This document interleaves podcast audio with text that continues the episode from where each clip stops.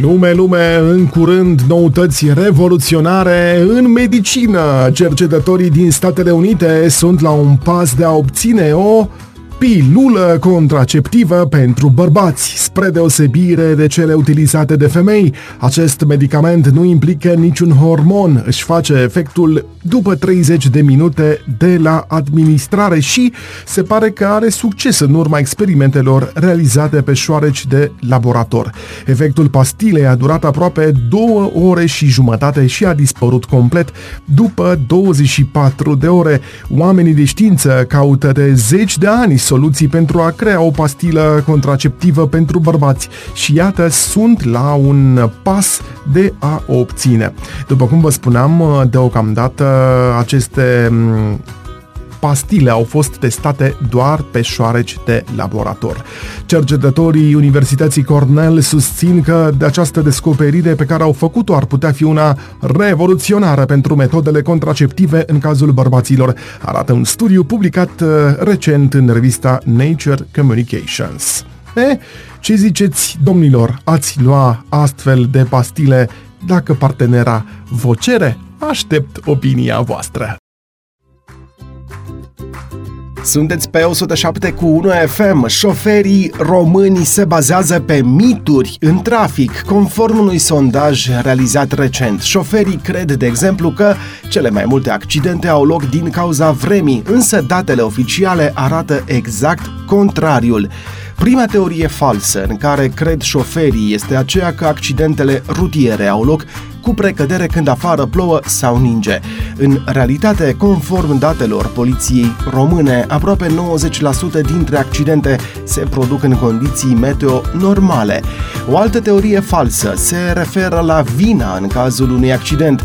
Peste 80% dintre șoferi spun că își dau seama că pot fi implicați în orice moment într-un accident rutier, însă cu toate acestea tind să creadă că ar fi provocat mai degrabă din cauza celorlalți participanți la trafic și au încredere în priceperea lor la volan. De asemenea, 3 din 10 șoferi români cred că nu pot fi răniți grav în cazul unei tamponări. 10% dintre șoferii români susțin că au o atenție distributivă și pot vorbi la telefon în timp ce conduc. O șoferiță a declarat pentru cei de la Digi24, mă și rimelez, am atenție mega distributivă, n-am nicio problemă. Bravo ție, dragă! O să fie bine pentru tine în trafic de-a lungul anilor, ce să zic. Într-o privință, șoferii români sunt totuși de acord cu specialiștii. Viteza produce cele mai multe accidente, conform sondajului realizat de Asociația pentru Promovarea Asigurărilor.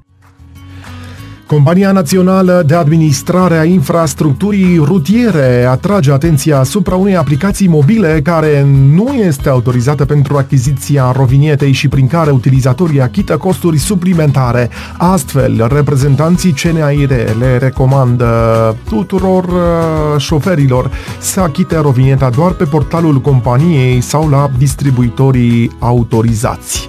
CNAIR informează utilizatorii rețelei de drumuri naționale și autostrăzi din România că aplicația mobilă Air Cash nu este autorizată pentru încasarea tarifului de utilizare rovinietă.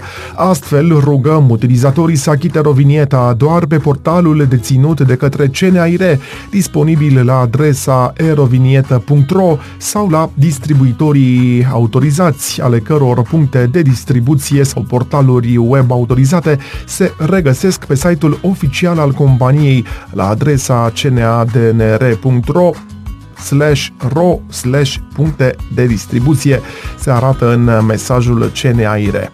E bine, autoritățile adaugă că nu și asumă nicio responsabilitate cu privire la accesarea de către utilizatori în vederea achitării rovinietei a unor portaluri web sau aplicații mobile mm, neautorizate. În același timp, subliniem faptul că la achiziția unei roviniete prin intermediul aplicației AirCash, utilizatorii achită costuri suplimentare față de prețul real al unei roviniete. De exemplu, pentru o rovinietă cu valabilitate de 7 zile pentru un autoturism pe portalurile web autorizate de către CNAIRE, un utilizator achită echivalentul la 3 euro, reprezentând tariful stabilit de legislația în vigoare, iar prin aplicația AirCash, suma achitată este de 5 euro, din care 2 euro reprezintă taxa VOI, adică Vignette Online Identification. Adică e comisionul lor, nene, ce să mai turavura.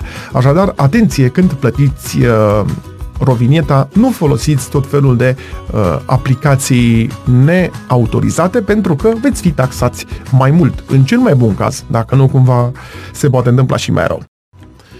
Sunt influencerii și celebritățile surse de informare mai bune decât jurnaliștii în ochii tinerilor? Este ceea ce tinde să arate un uh, raport de referință la nivel mondial care influențează importanța tot mai mare a rețelei sociale TikTok ca modalitate de acces la informații. Generațiile mai tinere care au crescut cu rețelele de socializare acordă adesea mai multă atenție influencerilor sau celebrităților decât jurnaliștilor chiar și atunci când este vorba de știri, subliniază raportul din acest an al Institutului Reuters pentru studiul jurnalismului.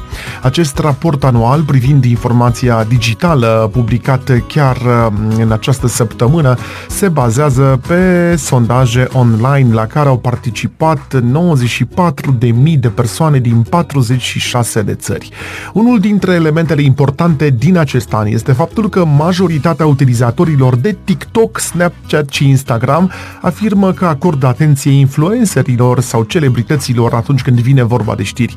În schimb, pe Facebook, care aparține ca și Instagram grupului Meta, și Twitter, mai puțin utilizate de tineri, jurnaliștii joacă rolul principal. Facebook pierde teren și intră în uh, disgrație. Această creștere a puterii influencerilor este efectul cel mai spectaculos al unei bulversări a ierarhiei dintre rețelele sociale. Rețelele tradiționale, zice, precum Facebook, pierd teren, fiind surclasate de cele pe bază de video, cum ar fi TikTok sau YouTube, Instagram și Snapchat. Acestea sunt cele către care se îndreaptă tinerii, inclusiv pentru știri. Deși rămâne una dintre cele mai utilizate rețele sociale în general, Facebook devine mult mai puțin important uh, atunci când e luat ca un canal de acces la informații și, prin urmare, ca sursă de trafic pentru site-urile de știri. În 2023, doar 28% dintre respondenți spun că vor uh, accesa știri prin intermediul Facebook, față de 42% în 2016. Interesant, acest lucru se datorează pe de o parte dezangajării sale din sectorul știrilor, care nu mai pare a fi o prioritate strategică și pe de altă parte a faptului că rețelele bazate pe video captează din ce în ce mai mult atenția tinerilor. Dintre acestea, TikTok din China este cea care înregistrează cea mai rapidă creștere. Este utilizată de 20% dintre tinerii cu vârste cuprinse între 18 și 24 de ani ca sursă de acces la știri. Frecvent acuzat în Occident că este un instrument de influență sau chiar de spionaj al Beijingului, ceea ce acesta neagă, TikTok este, potrivit studiului, utilizat în special în Asia, America Latină și Africa. Însă, rețineți, tot conform acestui studiu, România este pe primul loc în Europa la procentul celor ce folosesc TikTok pentru știri. Nu știu dacă e neapărat bine. Mai general, din cauza obiceiurilor generațiilor tinere născute pe rețelele sociale, dependența noastră de acești intermediari pentru accesul la informații continuă să crească. În mod paradoxal, respondenții spun că sunt conștienți de riscul dezinformării și sunt suspicioși față de algoritmii de selecție a știrilor pe care se bazează rețelele, dar este din ce în ce mai rar ca publicul să ajungă direct la un site sau la o aplicație de știri. De cele mai multe ori, el trece mai întâi printr-o rețea socială socială. Acest lucru pune presiune pe modelul de afaceri al mass media, care se bazează pe publicitate și abonamente, mai ales într-o perioadă de criză în care gospodăriile își reduc cheltuielile. Toate acestea constituie o schimbare mult mai fundamentală pentru industria de știri decât trecerea la digital în sine, spune directorul Institutului Reuters. Lumea se schimbă, asta e clar. Dacă se schimbă în bine sau în rău, încă mai avem de văzut, că nu putem spune, dar cu siguranță schimbări sunt chiar majore. Românii pot beneficia de consiliere psihologică gratuită în baza unui simplu bilet de trimitere. Dacă până acum recomandarea putea fi făcută doar de medicul de familie sau de psihiatru, de luna aceasta lista s-a extins. O vor putea face inclusiv pneumologii, cardiologii pentru copii și diabetologii. Datele arată că puțini români merg la un psiholog și nu pentru că nu ar avea nevoie, ci pentru că mulți evită să ceară ajutorul unui specialist de teamă să nu fie judecați sau stigmatizați, în timp ce unii subestimează utilitatea ședințelor de consiliere psihologică, alții se tem că nu și le pot permite pentru că sunt scumpe. Pentru a beneficia de ședințe gratuite este nevoie de trimitere de la un medic care are contract cu Casa de Asigurări de Sănătate. Începând de luna aceasta, casele de asigurări de sănătate sunt obligate să afișeze pe site medicii cu care au contract. Durata unei ședințe de contate de stat este de 50 de minute. Statistic, România este țara cea mai puțin afectată de depresie din Uniunea Europeană. Doar un procent din populație ar suferi de această afecțiune potrivit cifrelor Eurostat. În realitate, vă spuneam, mulți evită de fapt să meargă la psiholog, de teamă să nu fie judecați sau stigmatizați. Depresia, considerată de specialiști boala secolului, afectează peste 350 de milioane de oameni la nivel global și este cauza a peste 800 de mii de sinucideri în fiecare an. Așadar, rețineți, s-a extins lista specialiștilor care pot da astfel de trimiteri chiar de la 1 iulie și astfel ședințele la psiholog pot fi decontate de stat. Oamenii de știință fac pași importanți în dezvoltarea unui medicament revoluționar care ar putea permite regenerarea dinților. Testele clinice sunt programate să înceapă în luna iulie a anului viitor. E bine, specialiștii speră că medicamentul va fi disponibil pentru dentiști până în anul 2030.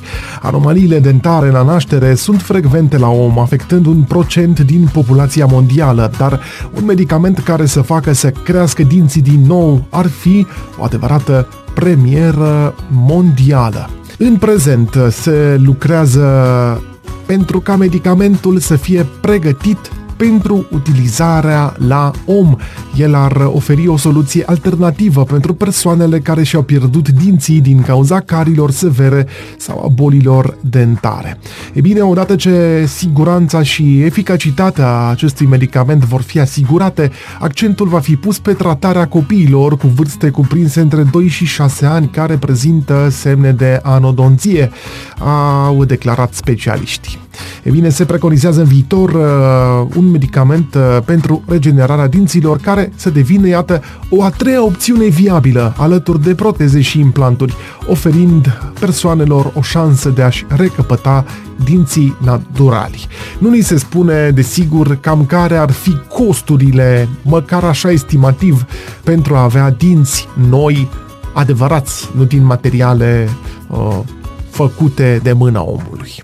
Însă e un început promițător și pentru, chiar dacă poate pentru unii ca noi, ar fi prea târziu, pentru cei care se nasc acum, probabil că la bătrânețe uh, medicamentul pentru creșterea dinților va fi o realitate și o banalitate chiar. Doamne ajută, așa să fie. Cel mai vechi ziar din lume a tipărit ultima ediție zilnică la aproape 320 de ani de la înființare, potrivit de Guardian. Wiener sau Weiner Zeitung. Wiener Zeitung? Weiner Zeitung?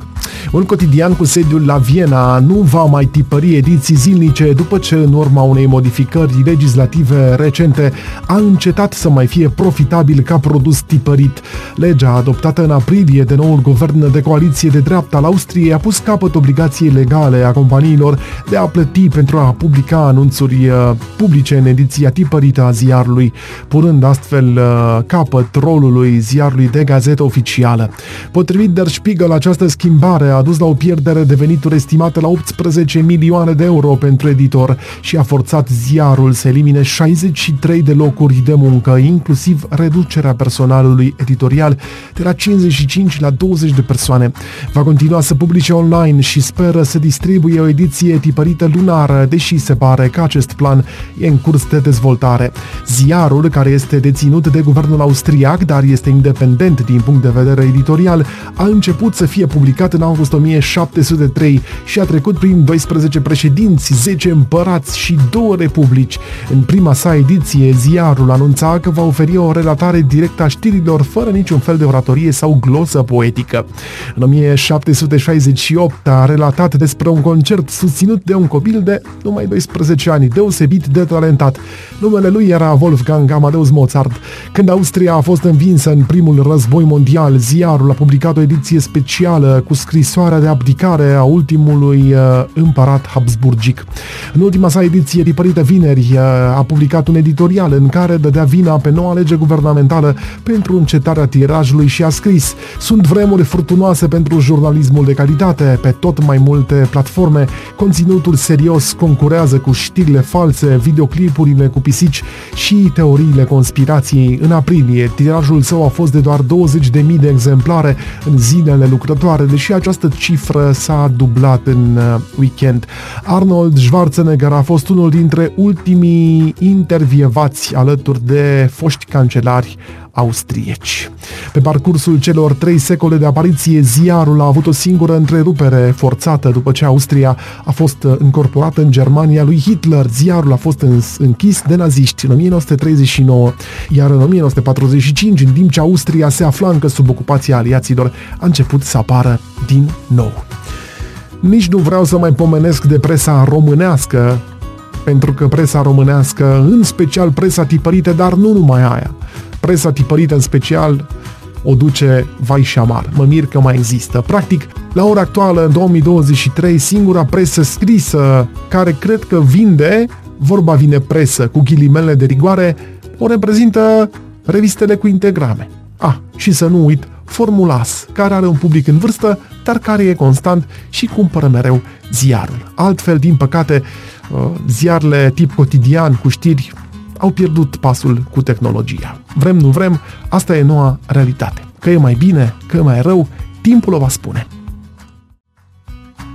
Lipsa banilor este unul dintre motivele pentru care aproape un sfert dintre români nu au fost în niciun fel de vacanță în ultimul an. Asta arată datele unui studiu realizat recent în România.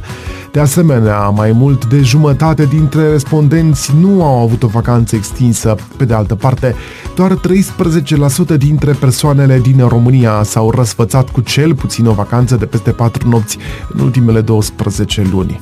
Studiul realizat de Destinația Anului și Institutul pentru Orașe Vizionare arată că 77% dintre persoanele care locuiesc în România au fost cel puțin într-o mini-vacanță în ultimele 12 luni, în vreme ce 23% nu au fost în niciun fel de concediu, adică aproape un sfert dintre români. Potrivit cercetării, a fost luat în calcul un public uh, comercial general, adică o populație adultă de 9,4 milioane de persoane. Românii au diverse motivații pentru a merge în vacanță, începând cu nevoia de recreere și de conectare până la distracție sau adrenalină. Vacanța înseamnă și un gest de răsfăț, de respect față de sine. Potrivit studiului, peste 60% dintre români vor să își încarce bateriile în concediu, în timp ce 26% își testează limitele prin activități care să le ofere adrenalina. România a fost țara unde au avut loc majoritatea vacanțelor din ultimul an pentru românii, peste 91% dintre mini-vacanțe și peste 70% din vacanțele mai lungi. Studiile realizate în ultimii doi ani relevă că tendința este că tot mai mulți români aleg să petreacă vacanțe lungi în străinătate însă. În cazul mini-vacanțelor de 1 până la 3 nopți, cei mai mulți dintre români preferă destinațiile din România. 52% dintre oamenii aleg să meargă vacanțe la munte, în vreme ce 21% la mare. Lume, lume, soro, lume. Dacă vrem să avem o calitate a vieții ridicată, ei bine, trebuie să ne facem bagajele și să ne mutăm la Viena. Capitala Austriei a ajuns din nou pe primul loc în topul celor mai bune orașe în care se poate trăi la nivel mondial, conform unui raport recent. Indexul Global Livability 2023 a atribuit succesul Vienei combinației câștigătoare de stabilitate, cultură și divertisment divertisment de calitate, infrastructură fiabilă, educație și servicii de sănătate exemplare, spun cei de la CNBC.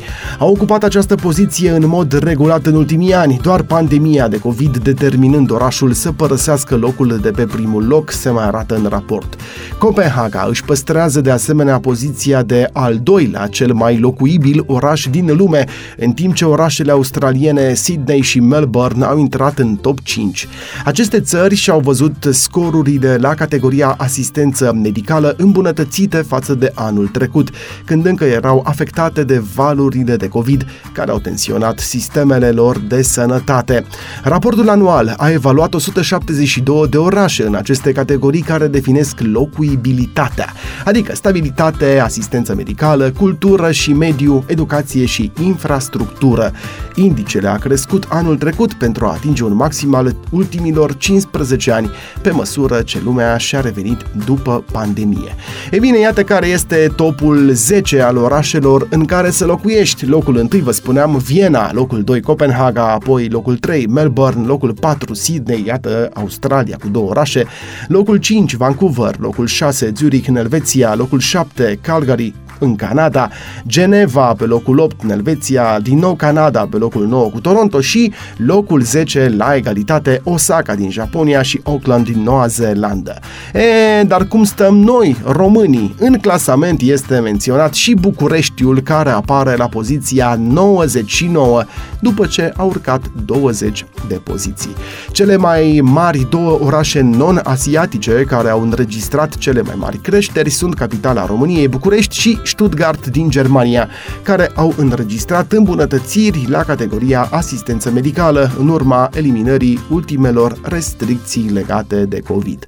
Zice raportul Economist Intelligence Unit. Adică nu s-a schimbat mai nimic în București, doar că s-au ridicat restricțiile de COVID. Of, lume, lume!